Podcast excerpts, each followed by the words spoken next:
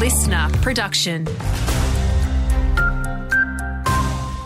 Hey there, Stephen Zoyce here with your news briefing.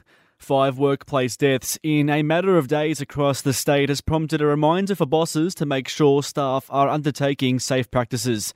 Minister for Work, Health and Safety, Sophie Cotsis, says it's crucial. As we head into February, these deaths serve as a tragic reminder to make sure workplaces are up to date with safety equipment and compliance and making sure that they're performing all the safety drills. Among the recent tragedies, a man killed after an off road vehicle crashed on a Narromine cotton farm and a truck driver found unresponsive on the ground of a Dubbo loading bay. Well, a schooner at the pub just got a whole lot more expensive now that the latest alcohol tax has come into effect today. John Preston from the Brewers Association wants Canberra to put a handbrake on further increases, saying it's putting too much pressure on our region's pubs and clubs.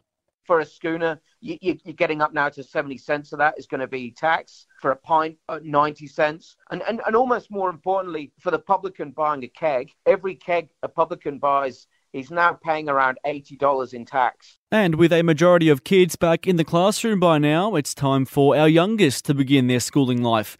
It's day one for most of our region's kinder students, with over 2,000 enrolled in the public system locally. For five year old Leo, he's got mixed emotions.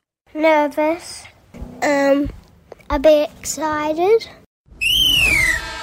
To sport now, and Rugby Union have stormed into the Bonner Cup finals with an emphatic 47 run win in the final rounds of the comp. The Dogs taking care of City Colts on Friday night. Round 15 two dayers are well and truly underway in Dubbo's comp. The RSL Colts bid to snag six straight wins has gotten off to a fairly good start. They posted a score of 201. Newtown currently aiming to chase down the total. They're at 3 for 10.